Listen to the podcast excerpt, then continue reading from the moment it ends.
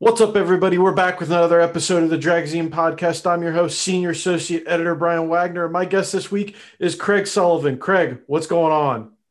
Uh, it's a good day in the neighborhood, dude. It's been uh, awesome. Yeah, I was going to say it's uh, it's been on the up and up for you the back half of the year with the old uh, the hot rod. You brought out El Mero Mero and uh, kind of grabbed a lot of people's attention, picked up some wins, and you, you've had a whole lot of fun. Yeah, yeah, it's been great. Uh, we built a brand new car, had a lot of, uh, vendors that participated in the build, and we let them do what they done best. And uh, you know, we come out of the box and we win the first one. Um, we uh, are, we're still in at four cars at night under fire when they lost power. Um, we um, got to the semifinals at NMCA Martin, and uh, we won Indy. So out of four hits, we've got two wins and two semifinal runner ups or two semifinals. It's been a good time. Yeah, I, have got definitely a lot of questions I want to hit up for the Pro Mod for sure, just because that car, like, legit captured so many people's attention, which is which is really amazing. But I, I think before we get to that, we kind of kind of like we, we got to build the story around that because I, I think there's a lot to be told here. You know why you know people don't question why madman do the things they do and i think we need to figure out why you wanted to build a 49 merc pro mod but i was looking into you and you know you grew up around racing with your dad and what really captured your imagination about racing at a young age? Uh, my father run uh, modified production for years and uh, he I'm sorry, I lost you on the screen for some reason. Oh, it's all good. I can still see you though. That's all important. Can you hear me? Yes. Yes. Uh, okay. Um, just roll with it. okay. Um, no, uh, my dad run modified production for years, and uh, you know had had a little bit of luck, not a whole lot. Just a guy doing it on his own, and uh, that's what kind of got me uh, into the racing side. Um, and uh, you know, never received any uh, uh, big sponsorship monies, never received, you know, a team car with uh, a large corporation that, that really worked in the racing world. But uh, we've been fortunate enough to do things our way, and uh, we've brought a lot of manufacturers with us and uh, a lot of good help and you know the, the modified production days you know kind of talk about that because that was an interesting era of drag racing to grow up and i'm sure and kind of like provided you a lot of opportunity to see some uh, some pretty cool stuff. I did i did and and to be 18 to 25 in that era would have been awesome but unfortunately i was five six seven. So it just made loud noises and done wheelies yeah, and that's what I, think a lot of people, you know, kind of forget is there there was a time before bracket racing, radio racing, and heads up racing in the way that we see it that there was a lot of other forms of racing that you kind of had to be very uh, creative to get into, right? Yeah, yeah, you really did. And, and bracket racing and uh, street racing is kind of where we fell into it. Uh, grew up on the west side of Indianapolis and uh, we'd all go cruise the South Side Strip and look for a race here and there. And, uh, you know, there really wasn't the Wednesday night um, street races at, at Raceway Park at that point in time. And luckily that's, that's around now to kind of control the street racing. What, what was the first kind of like hot rod type vehicle that you had that you started toying with and trying to figure out how to make go faster? I had a 61 Fairlane, and a 61 Fairlane back then was a Galaxie, So it was a big car. Had a 292 Y block in it and a three speed. And uh, it quickly got three deuces put on it and uh, a four speed put in it and a camshaft and kept it put together with band aids and baling wire. And we done pretty good with it that's always the interesting era when you're when you're messing with cars like that because uh, it, it's almost comical when you park them by a modern vehicle. You forget how big they are, and you know they're they're kind of sledgehammers. There wasn't a lot of uh, technology with those cars, right? Correct. Correct. Yeah, they uh, it was pretty much rev it up and dump the clutch on a little F78 14 tire and figure out how to go faster. And back then we didn't know slowing down got you faster. No, no, it was just the it was a matter of just trying to attempt to get power to the pavement and just grab gears, right? Exactly, exactly. Now you also raced super stock as well, which is one of my favorite forms of drag racing because that's where I think like stock, super stock, and comp are where some of the the smartest people live because you get put in a very interesting box when it comes to rules. You know, what attracted you to super stock racing? Um, we had been top dragster racing and uh, and Jegs Quick 32 racing for a long time in a dragster, and we were having fun with it. And uh, I uh, decided I wanted to go super stock racing, and and we had taken a uh, Fox body uh, hatchback that had been a drag radial car, and uh, kind of tur- turned it into a super stock with a 352 Cobra Jet in it, and I showed up to my first event in Belle Rose, Louisiana for the Jegs Open. And uh, the uh, Kevin Helms come over and go, Craig, what are you doing? Because I showed up with drag radials on, Pro 275s, and beadlocks on this car to run super stock. and uh, we learned a few things. We obviously didn't win class. That, that area is pretty strong at, at that class level. And but uh, we come around pretty quickly with it, and uh, we're able to set the record at uh, St. Louis, and uh, you know had a had a pretty good time with it. I could only imagine the super stock racers seeing a beadlock small tire car roll on the lanes. That the level of confusion must have been relatively high with them. It was, especially since it was a stock suspension car. I mean, it still had the 8 8 under it. It still had the, the stock trailing arms under it that had been beefed up a little bit. And, uh, you know, it, it rolled out there and it was pretty competitive once we got a few things lined out. Yeah, it, it, that's again what I, what I think attracts a lot of people to super stock. What I think is cool is that you really have to be very smart with how you play with that vehicle and just throwing piles of cash help, but it's definitely not going to make you the fastest guy out there because you got to be pretty ingenuitive. Yeah, yeah, you do. Uh, we had run uh, Big Stuff 3 on our top dragster uh, for quite a while, and we're one of the first guys to bring that to top dragster, the EFI product. And uh, so we used it in our super stock deal. And, uh, you know, Joe Oplowski from Hyperactive has been with me since prior to Superstock with the EFI product, and uh, yeah, it was fun. We had a real good time with it. Uh, we got to learn how some of that manages, and and you know I can correlate some of the way that little small block Ford run with um, a Roots Pro mod at this point in time, and uh, you know so some of that bleeds over, and and you just got to think outside of the box a little bit to be successful. Yeah, and that, that's I think that definitely uh, kind of defines a lot of drag racing, but especially that class, and, and, that you you be able to take what you learned and drew it into a pro mods. Interesting. Now, top dragster, how did you end up kind of getting in that? Because that's a that's a pretty intense class to make. You know, to to run. A lot of people don't realize how quick and fast those cars are. You're still trying to bracket race them essentially. Oh yeah, yeah. Well, I mean, here in Division Three, we have the Jegs Quick 32, and it's pretty much a breeding grounds for top dragster. Um, you know, myself, Philip Oakley. Um, th- there's just a pile of, of JB Straswig, um, Al Peevler. There's a bunch of us that have run that series for a long time, so it was a natural step for us to move up. And you know, back in those days, you'd be from 450 to, to 456. They had 32 cars in there. So it was almost an index race at that point. And uh, I think now they've got that lowered from 450 to like 454 with 32 cars in there.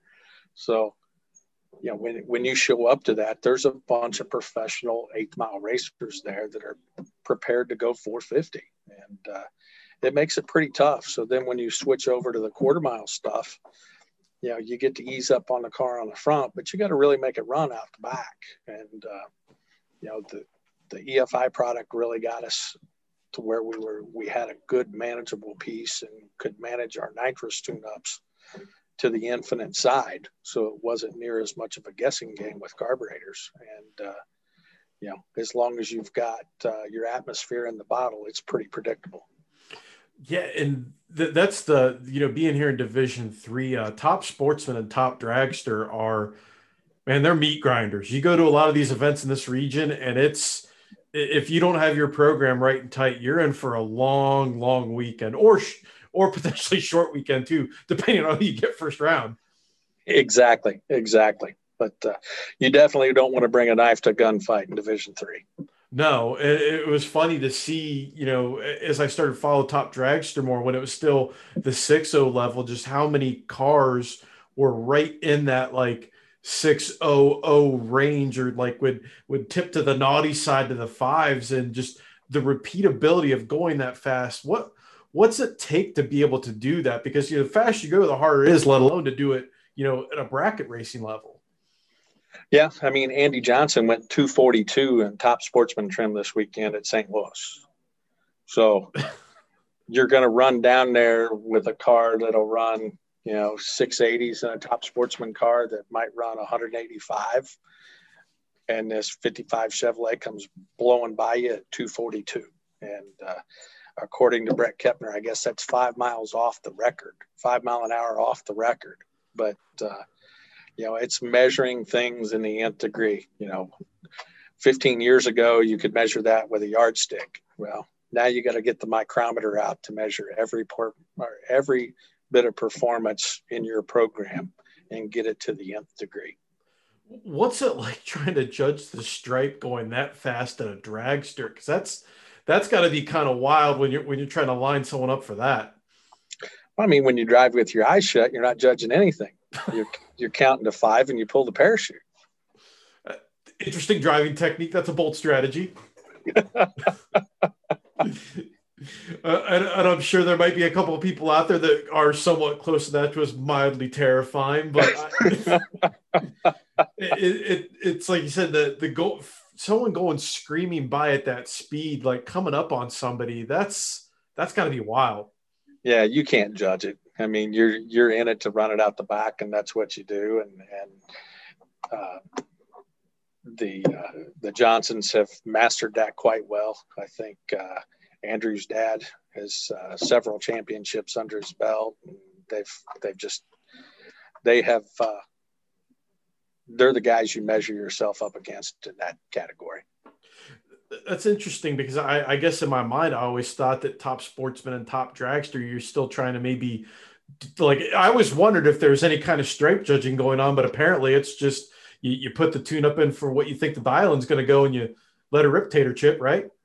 Yeah, I mean, there's still some guys driving the finish line. I mean, when you've got somebody that's at a similar mile an hour, that that technique still works. But when uh, when you're carrying 20 or 25 mile an hour or 40 mile an hour over somebody, there's just no way possible that's the, like I, you know the more you think about that that's got to be just absolutely that's in, intense to be rolling up on somebody with that much mile an hour that quick. Well, it keeps you thinking while you're waiting on that tree to come down and your car to go. So you've let go of the button at the same time. And when they're sitting at uh, you know three or four or five hundred feet down the track you're going is this thing ever going to leave? Yeah. It, you know you see those those uh I, I call them the comedic matchups in like stock or super stock where it's like a 15 second car against you know a, a Hemi Cuda the, or a Copo and the guy sitting on the starting line doing his taxes and he's got to spot this dude at eight second lead. That's that's not a fun time for anybody involved. No not at all not at all. Especially when you're the person being chased and you know that that hound dog's coming and they're coming hard and fast. That's you know big difference between those cars and a top dragster or something like that.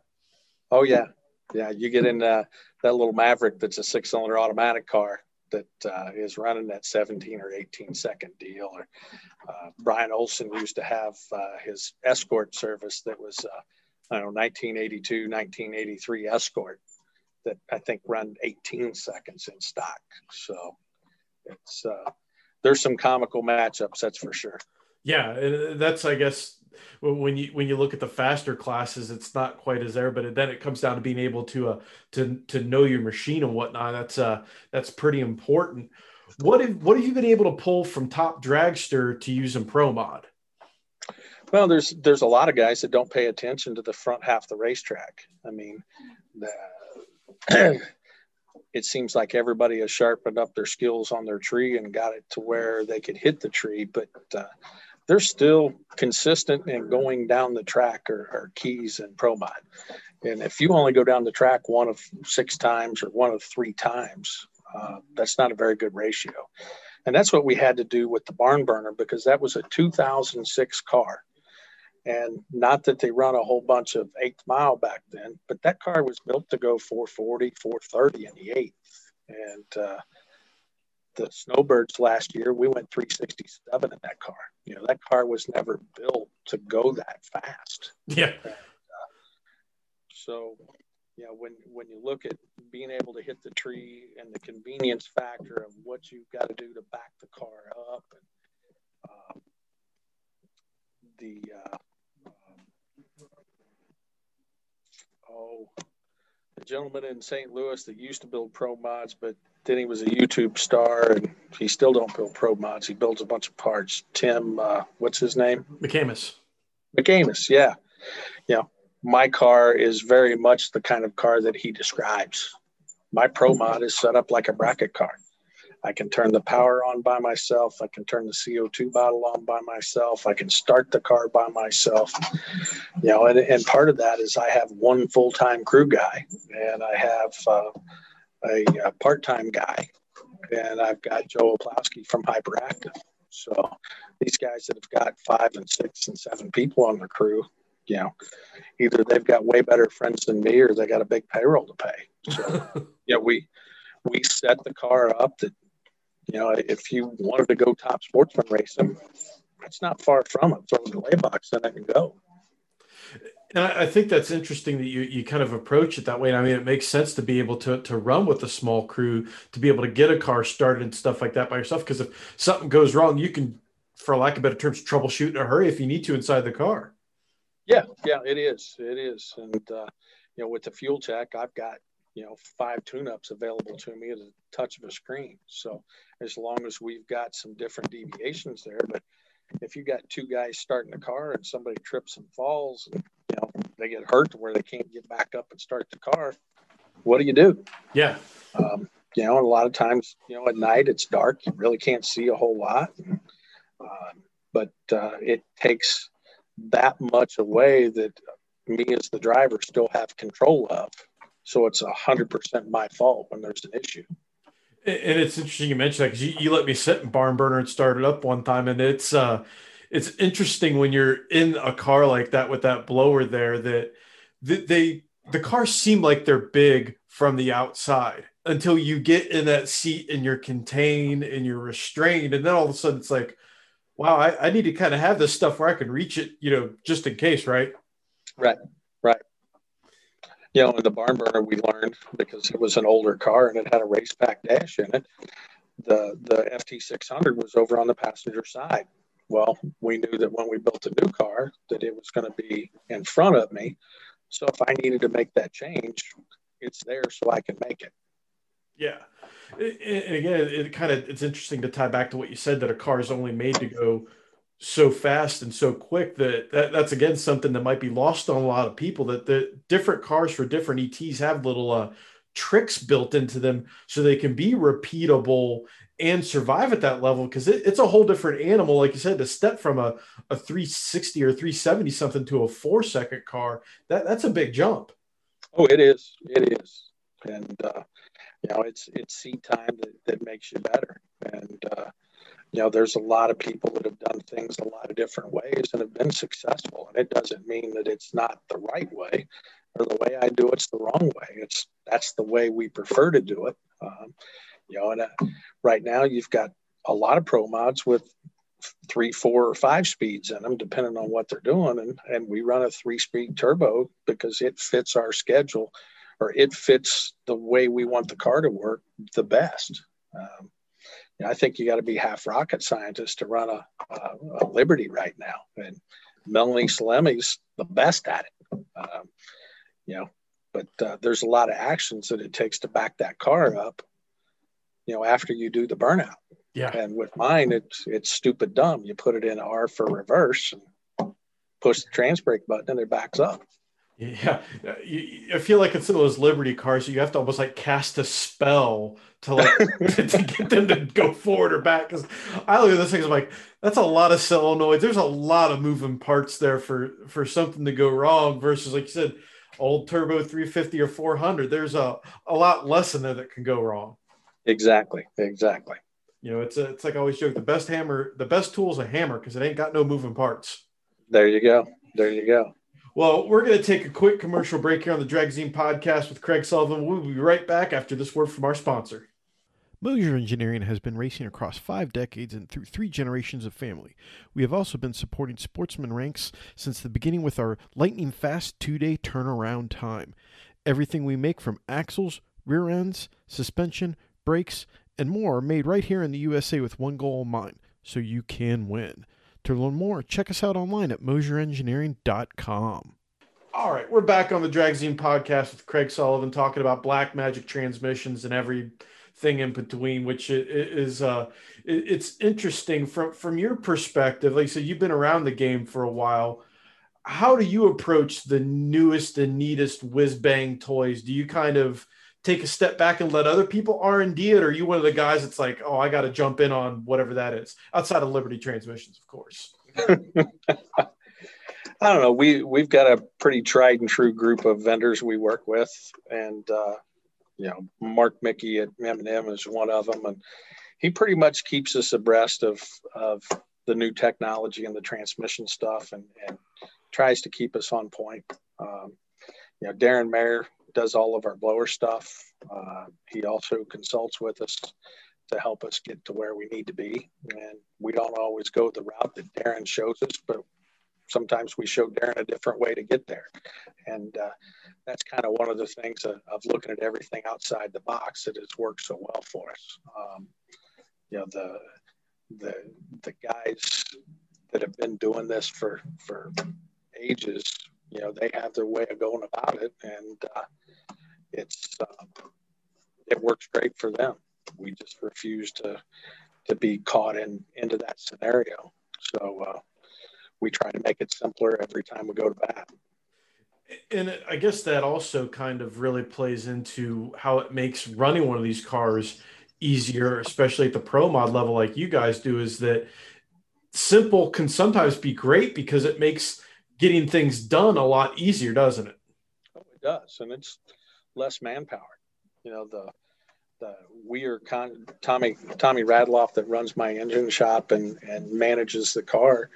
You know, he's always playing with camshaft and piston design, and uh, I pretty much never know what camshafts in a vehicle when we show up and uh, we collect data and we get it back to the right people to, to see what we can do to, to make valve springs live longer or does this make us an extra 300 horsepower but you got to change intake springs every pass. And you know it's, it's what does it take to make it better? And uh, you know you can always be on the edge to go faster but if you have to do a complete overhaul every time you do that then it's counterproductive.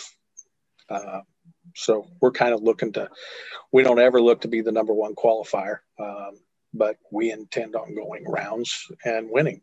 And uh, we just kind of stay in that rhythm and, and uh, keep that mindset.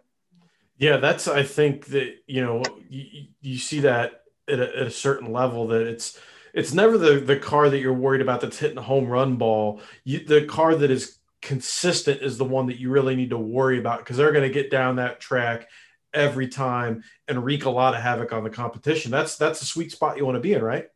Yeah, yeah, it is. It is. And well, our last race at Indy, uh, number one qualifier was Ken Quartuccio. We were number two. Um, at that point, he was uh, 400s faster than us. And then when we come up for first round, every round we were the fast car in eliminations, and we run Ken in the final. And I think uh, performance wise, we might have been six thou faster than him. But uh, yeah, the, the, we have always struggled in qualifying with our older car, and it looks like the newer car we're uh, a little more ahead of the game. There's less curveballs. Yeah, it's it's a lot less that you uh you know, it's like math. Math gets easier the more variables you pull out. That's the way I, I don't like. I like my numbers and my letters separate. Same thing yes. goes to drag racing, right? Exactly. exactly. Simpler the better. And, you touched on, you know, the, the engine portion of the thing. And a lot of people, I don't think they realize you guys do like your own engines. You have a shop in the whole deal, don't you?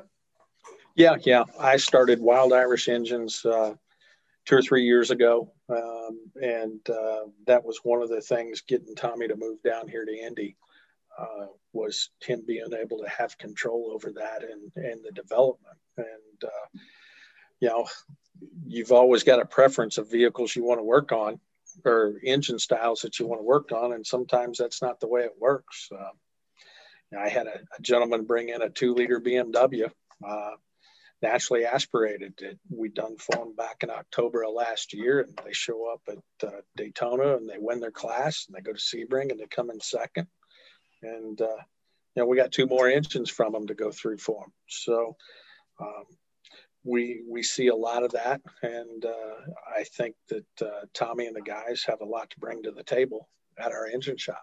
So, and that kind of, you know, uh, that's got to be good for like you, you mentioned you guys go through and you, you experiment a lot being able to do that in house and then also getting other engines to play with where you guys kind of are having that ability to to build a database and learn and, and use that in your own program right yeah yeah um, we've we are very fortunate we've got a um, another scca customer that's been bringing in six honda v8s and this was uh, you know, eight year old, 10 year old technology at the Indy 500 at the IRL level. So we're going to get to take a look at some of that to, to see what we can take from that. But we also have to build them a reliable piece to go perform at the level of competition that they're at. So it's uh, it's pretty informative. Oh yeah, and with endurance engines, you know, that's like dirt track late model engines. Those things take a beating. Those dudes are not kind to those engines at no. all. Not at all. Not at all.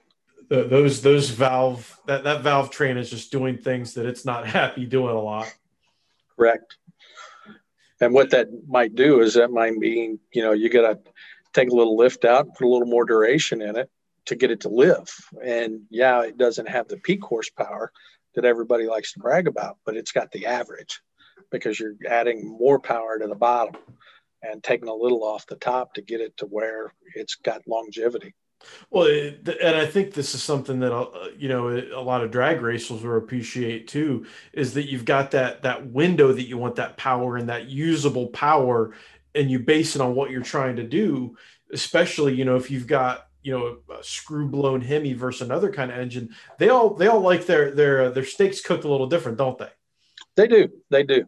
I mean, it, we I have been told by a couple of my vendors, you know, we're 300 horsepower short in comparison to some some other pro mod racers. Well, when you get down to it and you look at the averages, we were 80 horsepower short when you go through the range of operation that it's at. So when somebody tells you you're 300 short, you, you kind of look at yourself and go, how dumb can we be? But when it comes down to 80 over the average, that's pretty easy to overcome. Yeah, and I think that you know with pro mod racing, is is it something where you're trying to get all of that usable horsepower throughout the entire run, right? Versus just in one particular area, because that's what's going to help carry you through the whole pass. Yeah, and then then the management of that power. So you could make more power, but it could be, you know, something that when you put a half a degree in, it flips over and it picks up another 150 horsepower. Where if you've got something that it takes you to put a degree in it to get it, or a degree and a half, it's far more management. You're manageable. You're not on that slippery slope to where, you know, if if the dew point hits, you're not going down the track. Yeah, and you know, with, pro mods, it's you know obviously an extremely popular class and one of the ones you can get a lot of racing done. And what was it like? I always find this interesting. The first time you got in a screw blown pro mod, you know, that's that's that's a whole lot of uh, you know, a lot of angry engine. What was that like for you to start driving, you know, a, a blown door car? Uh, it was it was a different experience because I was coming out of my dragster. But when you look at the the G meter and and the other things that go along with it, it wasn't that big of a change on how big a kick in the seat it was. What it was was you had to drive it now. It wasn't like you were in your dragster and had done a wheelie for 300 feet and you could eat a piece of pizza and it shifted and then you pulled the parachute and you turned off. You know, with the, the barn burner, you had to drive it all 660 feet. So when we left from the roots to the screw, it was pretty eye opening at that point in time. Yeah. Well, what's the difference between going from a roots to a screw outside? One is kind of angry and one is extraordinarily pissed off. Yeah, the root stuff I like to compare to a super stocker. It's a pretty fine tooth piece of equipment because uh, you know everything has to be working in conjunction with the screw. I'm going to say you only utilize 80 to 85 percent of the horsepower available. I mean, uh, you know, when when you look at it, it's it's all about power management, and uh, you know, you really, in my opinion, you really don't get to a place to where you don't know what's going to happen until you put a 315 radial on it or a 275 radial on it. Then you don't know what's going to happen. Yeah. It'll step out on you quicker than you can ever imagine. Yeah, that that's uh, you you you drove the barn burner with with both on you know slicks and radials on it. Which which was your your favorite to use? The car actually responded to the radial much better than it did the slick. Really? Uh, yes. Yeah, it was it, it liked that much more. Um, we were just so far behind in the power side at that point in time that uh, you know we weren't really competitive enough to go run with all those guys. Um, but uh, you know, Mark Woodruff has uh, allowed me to drive both his '69 Camaro in RVW and uh, and the Corvette and Pro 275, and um, those cars can can go away in an instant. Yeah, that that's the. Uh, you, you talk to a lot of guys that have driven both, and the the, the radials are more stable. You know, it's it's a go or no. Until they're not. Yeah, yeah. Everything's going fine until you see that art. Until you see the tack screaming at you, right? Right. Versus a slick is like you know you you have to drive it more like a boat, and it's you know right. you, you got to kind of guide it a little bit, kind of where you want to go. It's like a dance, isn't it? Yeah, yeah, you're herding cats. You just got to keep them in between the lines and the wall. Yeah, yeah, yeah. That that's a very good way to put it. That's if you if you watch a pro mod on slicks from the rear, that's how it looks a lot. It's if it's going straight, it's going slow, right? Right, right, exactly. Now, what was it like, kind of jumping in one of those those turbo door cars of Marks? Because again, that that's another complete shift, isn't it? And power management and, and where the kick in the pants comes in, right? Oh yeah. No, my my first full pass in Mark's Corvette, I don't know, about 300 feet. I kind of drove it towards the center line, and I come back, and and uh, Brent Sansui, he's gone. What happened to you? Why'd you lift in the middle? And I said, Well, I said I really didn't know I was there. I said I couldn't tell how fast I was going, so I looked at the at the grandstands and the light posts there at Orlando to figure out how fast it was going. Because when it left, it just you know, it wasn't the kick in the seat. And then all of a sudden the G meter kicks in and starts dragging you along. So it's a very different sensation of what's going on. And, uh, you know, the, then the other side is the, the standard operating procedure to be able to stage that turbo car. I, will never forget it. It was about my fourth or fifth pass and Woody standing next to me and I get up there and I get ready to start bumping in, and the car won't bump in. I tried it three or four times. I shut the car off, open the door. He goes, "What's wrong?" I go, "It won't bump in." He says, "The little pedal on the right, you got to put it on the mat." So I shut the door. I started it back up, and I bumped it in, and I made a run. But it, it was one of those things that it wasn't exactly what I was used to doing. So it took a while to relearn that. And you know, being able to stay calm and ask questions and then everybody laugh at you afterwards was it's all right. It was pretty cool. Big difference between having the old uh, blower right foot and the turbo right foot, right? Exactly. Exactly. One of those is wound up and ready to, to go at any point in that turbo car. You try to pedal it, it's going to react a little bit different, I'm sure, right? Oh yeah. Yeah. You, you pedal a, a, a, a turbo car, you just need to shut it off because you're never going to get back control of everything again. Yeah, and that's the key is getting getting control because that again at that radial it could all of a sudden decide it wants to come unglued and if you're down track at a high rate of speed that's a that's not the play you want to be in no not at all. Not at all. Now have you ever raced one of the turbo cars in the full quarter mile? No i haven't. I've not even run a pro mod quarter mile. Uh, the fastest thing i've been in is is my dragster. And it's probably been almost 10 years ago since I run it. And it goes six O's. It went 609 at uh, 231. For some reason, I thought you did the, the one of the, the quarter mile pro mod events. That's uh, I, thought, I find that interesting. I thought you did. Well, we went, uh, you know, when we brought the barn burner out, we uh, went to um, West Palm for a, a opener pro mod event there. But uh, we were basically just trying to figure out how to make it go down the track and stay out of everybody's way. So we had no intentions of running quarter mile there.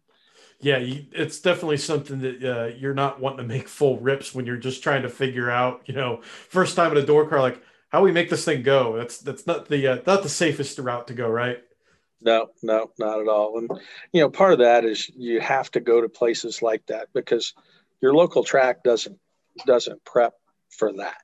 Um, and your local track may or may not have the right safety equipment there and uh, you know that's the big thing when you transition from you know bracket racing and, and national event racing and you're going to do some outlaw stuff is you know do they have the right people there to cut you out of the car do they have the right people to, for the medical side and uh, unfortunately that's all things you have to weigh out yeah that the, you know there's a i think sometimes people might get a little uh overzealous. Oh, it pays this amount. Well, you know, does their ambulance actually have you know supplies in it, or is it just a box on wheels?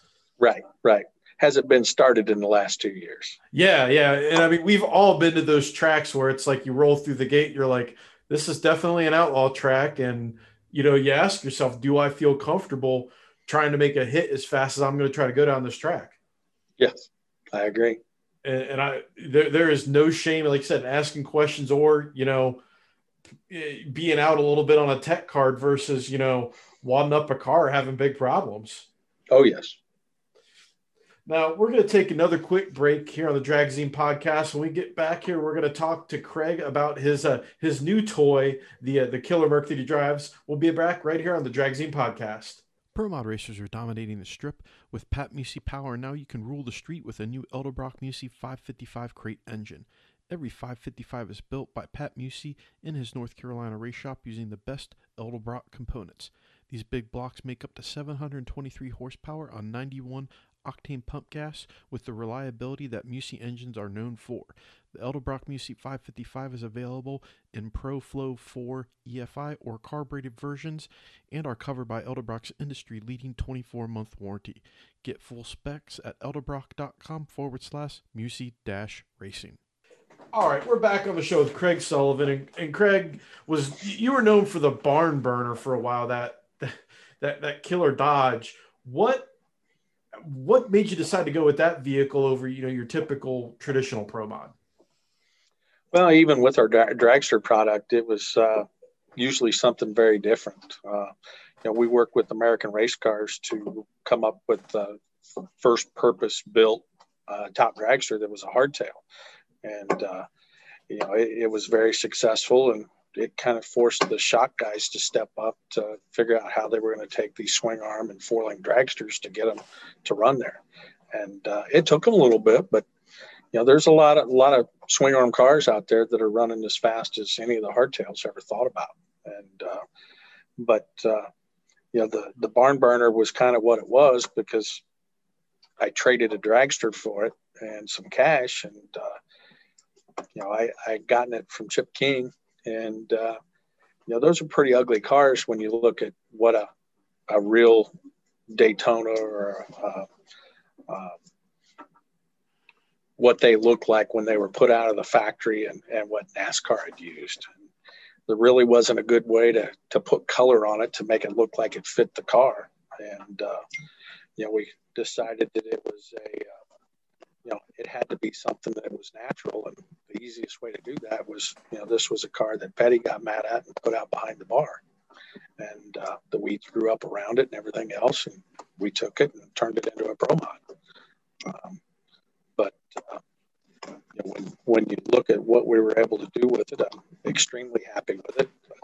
Uh, the late Brian Olson told me that it'd sell a ton of T-shirts, and uh, it sold a bunch. But uh, El Mero Mero has outsold it in T-shirts already. Um, and we sold maybe ten thousand dollars in T-shirts on the uh, barn burner in a four or five year period, and we've done that in four races.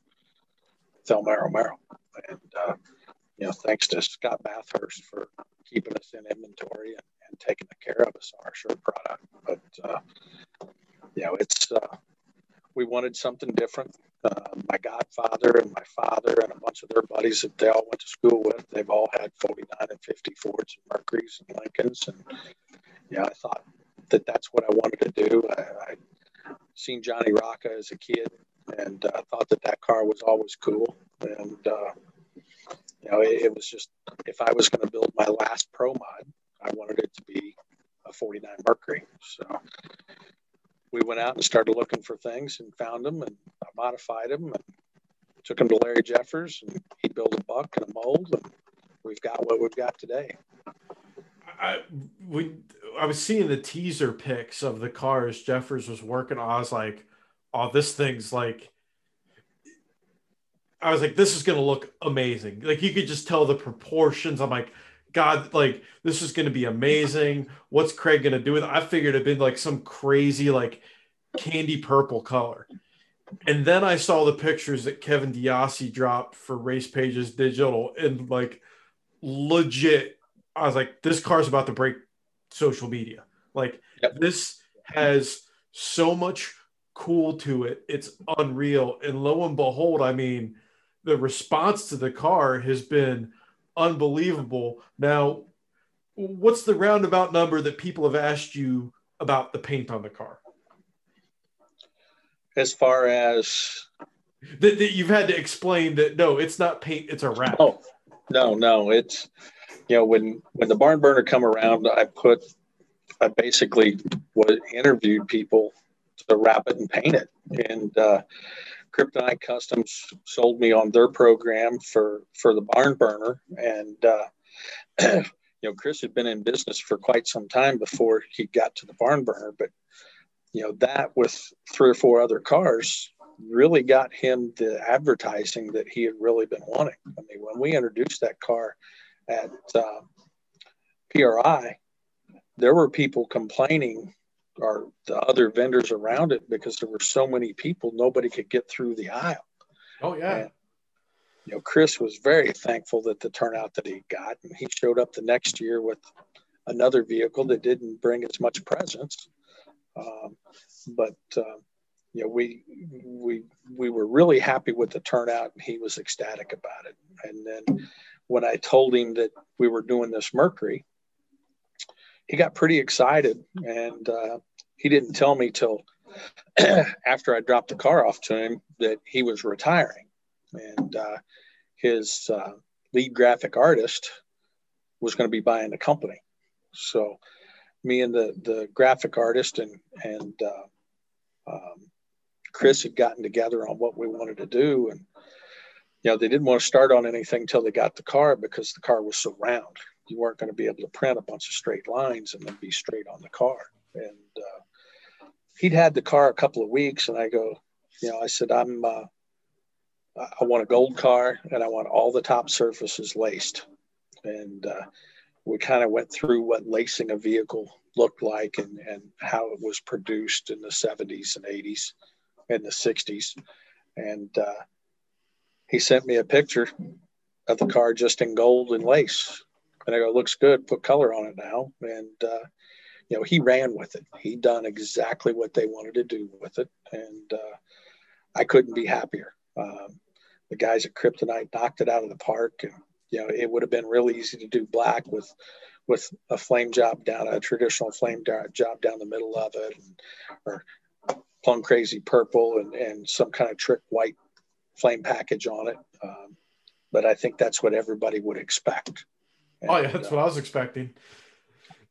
Well, when when me and Mark Woodruff were in a similar business uh, model and sell the same products, and you know we've been going to SEMA for 20 years, and uh, those were always cars that you kind of walk by because it wasn't production collision repair like what we do, and you know it, it, as you get older, you look at the craftsmanship that is there and the and the intricacy that's there, and I kind of thought, well, this is what I want to do on my car. I want it to look like something that that come out of LA, you know, in the 60s and the 70s, and uh, you know it needs to be a wrap. Uh, number one, it's more cost effective, and number two, it had been in paint jail still, and we wouldn't be racing it. Um, but uh, you know, the wrap companies have have gotten pretty good. Uh, the barn burner was in. Uh, the 3M catalog for the wrap product quite a few times, and there are different distribution markets that you would buy wrap materials in. It was in as well, and uh, but uh, the guys at Kryptonite, you know, I can't say enough about them because not only did they design that and install it, but they planned where all the brake lines were going to be in the car. So a brake line is as hidden as it possibly can, and that's something that a lot of wrap companies don't pay attention to, you know, because it's we're installing it and this is where it's at. Uh, so you need to take that into consideration when you're pricing something like this. But uh, you know, the paint job would have been well over fifty thousand to get that done.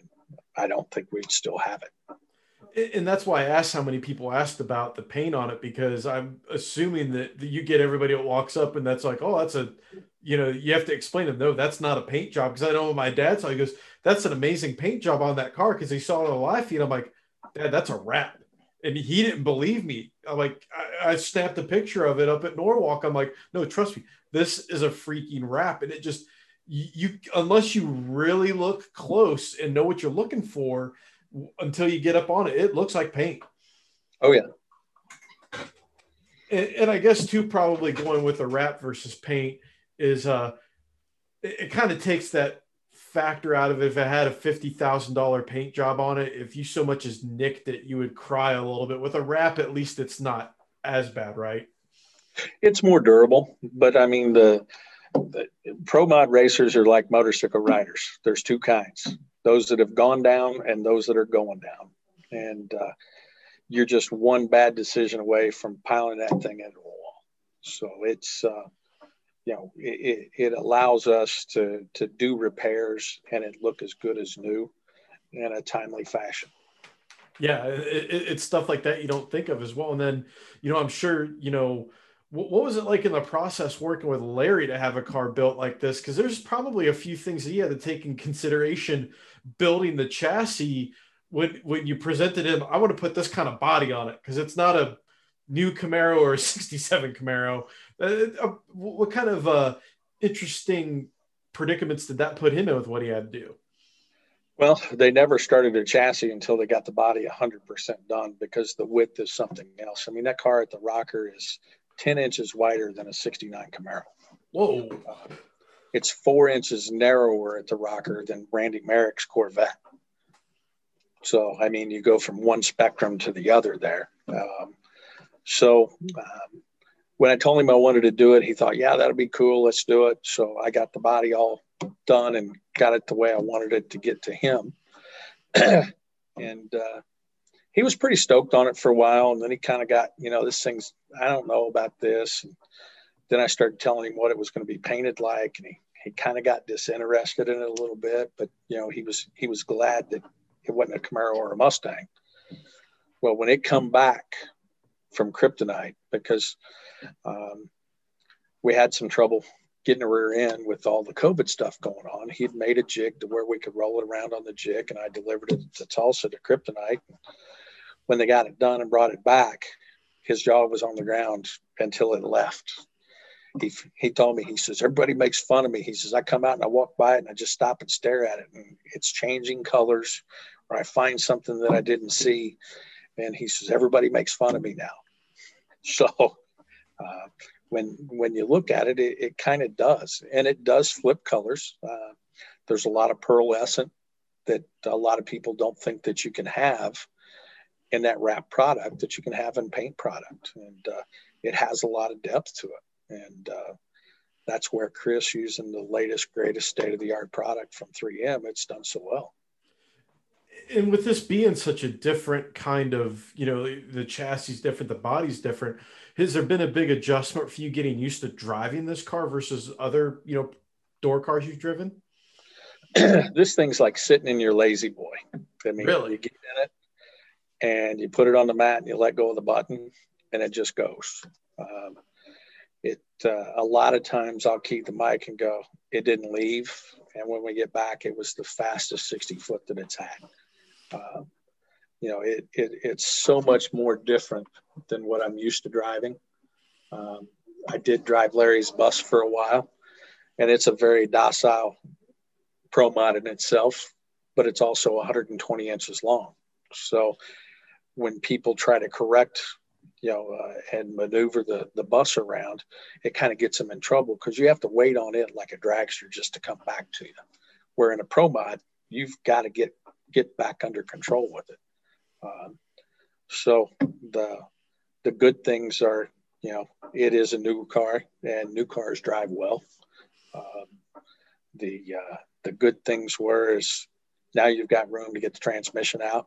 You're not stuck in there with one guy trying to pick that turbo 400 up and getting it out and all hunched over. We've got room because the car is so tall through the middle. Um, but uh, no, it's uh, the everything on Larry's side had worked out for the best, and you know I'm 120 percent happy with it. It's every vendor complimented every vendor that had had it prior. Uh, there wasn't anybody pointing figures at of well they should have done this or they should have done that. So that always makes for a good project when all your vendors get along. It's interesting you mention the transmission situation because that's another thing you know with the project cars i'm working on i'm doing stuff on them that seems it's more difficult now but it's about the maintenance side of things. And after you've had a few cars you've worked on some cars you kind of you kind of learn that you learn that lesson don't you oh yeah. Oh yeah. Um, you know, we can't use a traditional T handle to get the get the uh, spark plugs out because the motor's back underneath the cowl so far. So we're still working on some things to make it a little easier to work on, but uh, you know, for it to come out and look like it does and perform like it does, we'll figure out how to get spark plugs out of it. Yeah, it's, it's definitely a crowd favorite for sure because again, it's it's different. I, I remember I saw one of the pictures from from Martin, and you know, he had your car, Randy Adler's car, you know, that the dude with the, I think it was Chip King with the, that mock, that Mustang. Like, yes, that was Chip. I'm like, man, that like right there, we need more of that in Pro Mod. I told Galimi, I was like, you guys are doing it right there. For some reason with the NMCA, you get these cars to show up like that. And it's cool because it's all different vehicles that are there. And it's awesome to see. You just need a Willys in there now to, to, to give it the full throwback feel. Well, and Galagos has the Willys. So, I mean, you've got Midwest Pro Mod, NMCA, um, the uh, PDRA. Uh, I think Northeast Pro Mod has went to eighth mile now, you know, that are going to eighth mile venues, and the rules are very, very similar. I mean, there's not a whole lot to change to float between those. Um, and, you know, look at the Snowbirds. They had 50 cars sign up immediately, and I think uh, Anthony told me, or Victor had told me that, uh, you know, he had 22 on the waiting list to get into the 50 car show. Um, so that, I think that lets you know when we're doing things right. You know, yeah. if, if uh, NHRA would take a look at more eighth mile racing at that level, I think they could see more numbers come up and I think that that's you know what, what, when you talk with people, you know, you, you, get those conversations. Oh, what would you build if you had the money? I'm like, dude, build a pro mod. You can you can swing a cat and hit a pro mod race somewhere in the Midwest, even if it's like a local, you know, 16 car shootout or something where you t- tone it down, go race top sportsman. There's a lot of opportunities to run these cars in safe environments. Yes. Yes. Now, Craig, I always like to throw my guests some fun questions to kind of you know start to slow things down and finish it up and this is going to be in regards to building a car. Now, you've got the opportunity to build another car besides the Merc. What would you dig out of your bag of tricks? Because you, you had the barn burner, you got El Mero Mero. What what would you follow that up with? Uh, that's a difficult one. Um, oh, probably a 37 Ford or something. Something totally, completely off the reservation different. Yep. That that again would be interesting to see a pro mod version of that car. You know, just like your car, the the El Romero is a modern interpretation of the, the the ones previous to it. You see the guys doing the Fox body pro mods. Yeah, I think a, a 37 Ford. Now that that would be interesting to see because again, you don't see a lot of them. Well, the hood ornament does everything on that car. Oh yeah, that, that because the the hood ornament you turn 90 degrees to lift the hood up. So there's a lot of fun to be had with the hood ornament in that car. and right now, Larry Jeffers is probably going, "Oh no, no, make it, make it stop, no." Meanwhile, the guys at Kryptonite Customs, they're they're heads full of sugar plums and dancing. They're like, "Yay!" And the chassis guy's like, "No, please, no." I've got to design a hood now. No. Yep.